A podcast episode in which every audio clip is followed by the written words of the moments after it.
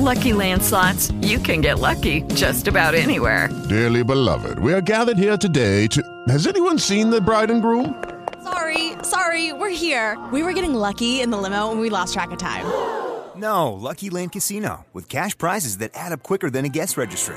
In that case, I pronounce you lucky. Play for free at LuckyLandSlots.com. Daily bonuses are waiting. No purchase necessary. Void where prohibited by law. 18 plus. Terms and conditions apply. See website for details.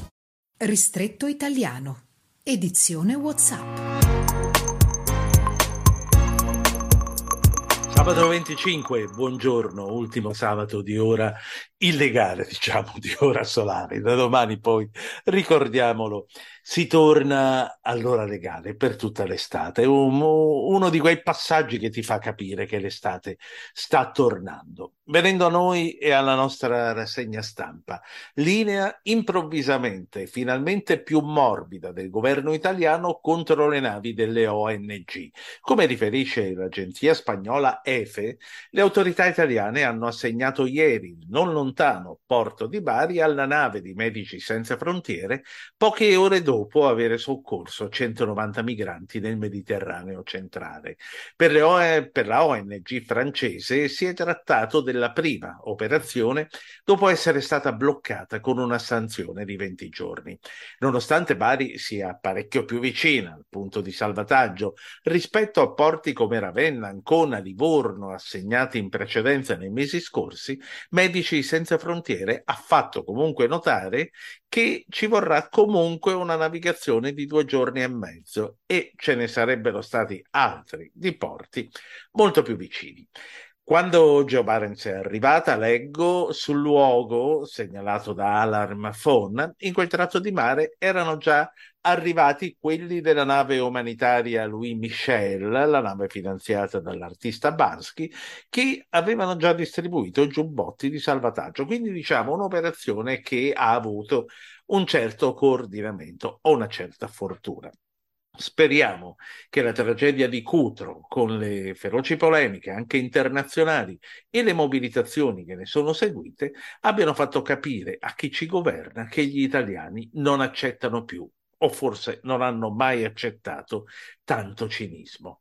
Considerazione quest'ultima condivisa anche dalla tedesca Welt, che scrive di come il nostro governo all'inizio avesse sottovalutato l'importanza che gli italiani avrebbero attribuito alla tragedia sulle coste calabresi, non potendo più riproporre dunque la politica dei porti chiusi, la Meloni, annota la Welt, sta finalmente esplorando altre strade a Bruxelles e ha capito, sempre la Meloni, che per due giorni è stata stata impegnata nel Consiglio d'Europa, che non può più riproporre la solita questione della ripartizione delle quote degli arrivi, ma piuttosto spingere sull'organizzazione a livello europeo degli ingressi legali, delle opportunità da dare a coloro che vogliono entrare nell'Unione in cerca di asilo e cominciare da quelli che vorranno lavorare qui.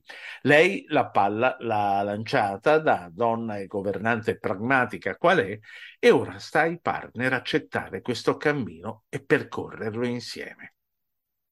Cambiando argomento, sono stime pesantemente a ribasso per la produzione italiana di riso nel 2023 a fronte del nuovo pesante anno di siccità che abbiamo all'orizzonte. Se non ci salveranno lunghe piogge primaverili, che peraltro nessuno sta attendendo, l'ente Risi, come riferisce Reuters, comunica che non potranno essere seminati a riso più di 211.000 ettari di campi.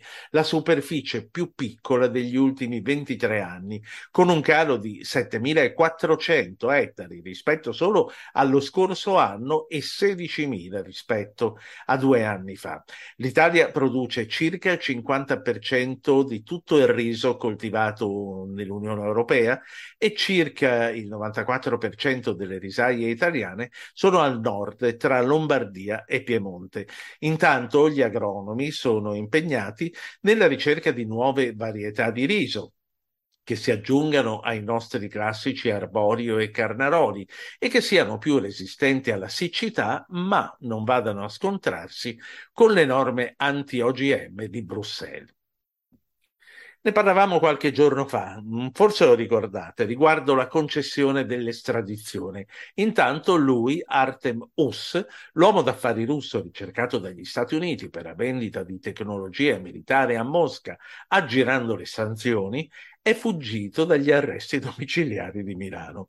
Figlio del potente governatore di Krasnoyarsk in Siberia, l'uomo ha rotto il braccialetto elettronico e si è dileguato lasciando il televisore e le luci accesi proprio il classico, la classica evasione dal braccialetto. La giustizia statunitense vuole processarlo per non avere rispettato le sanzioni e per il riciclaggio di denaro. Fu arrestato nell'ottobre del 2022 all'aeroporto milanese della Malpensa durante i controlli di routine sui passeggeri in transito per un volo diretto in Asia e da allora se n'è sempre stato buono buono, calmo calmo nell'appartamento di Milano che gli era stato assegnato. Ora però ha capito che era il momento di dileguarsi. La difesa sua sostiene che l'arresto sia stato un arresto politicamente motivato.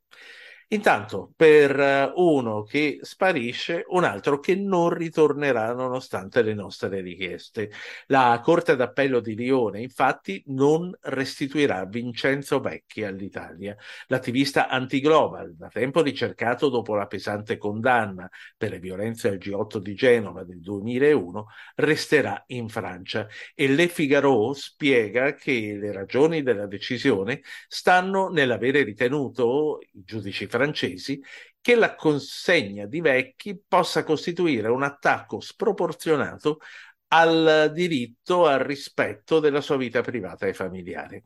La sentenza, seguita all'udienza di un mese fa, il 24 febbraio scorso, sottolinea l'integrazione professionale e familiare dell'uomo nel nuovo contesto e il suo radicamento in un villaggio della Bretagna, dove scappato eh, dopo la condanna, era stato arrestato nel 2019 in esecuzione di un mandato d'arresto internazionale nel 2016. 49 anni oggi, Vincenzo Vecchi è stato condannato in via definitiva a 10 anni di carcere per atti di violenza durante le manifestazioni anti-G8 del luglio 2001, come vi dicevo, a Genova. Per concludere, siamo sulle tracce di un altro San Francesco nel profondo meridione d'Italia. L'articolo del Guardian da Londra nasce dopo l'installazione di una nuova scultura nella piazza di Paola, in Calabria. Non il solito eroe a cavallo, ma una trota.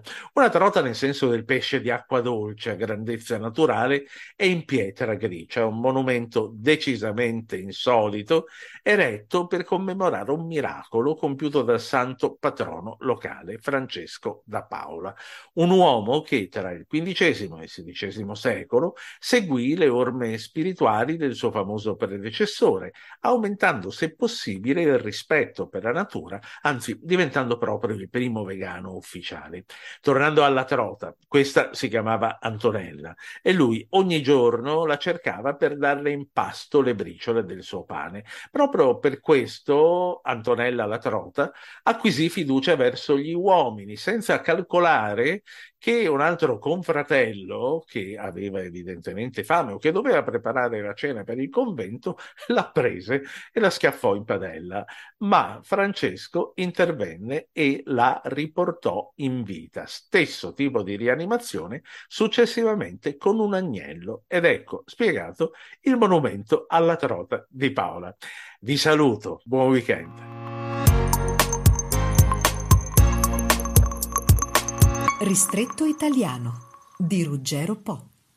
Step into the world of power, loyalty and luck. I'm gonna make him an offer he can't refuse. With family, cannolis and spins mean everything. Now, you wanna get mixed up in the family business. Introducing The Godfather at chapacasino.com. Test your luck in the shadowy world of The Godfather slot. Someday I will call upon you to do a service for me. Play the Godfather. Now at Chumpacasino.com. Welcome to the family. VGW Group. No purchase necessary. Void where prohibited by law. See terms and conditions 18 plus.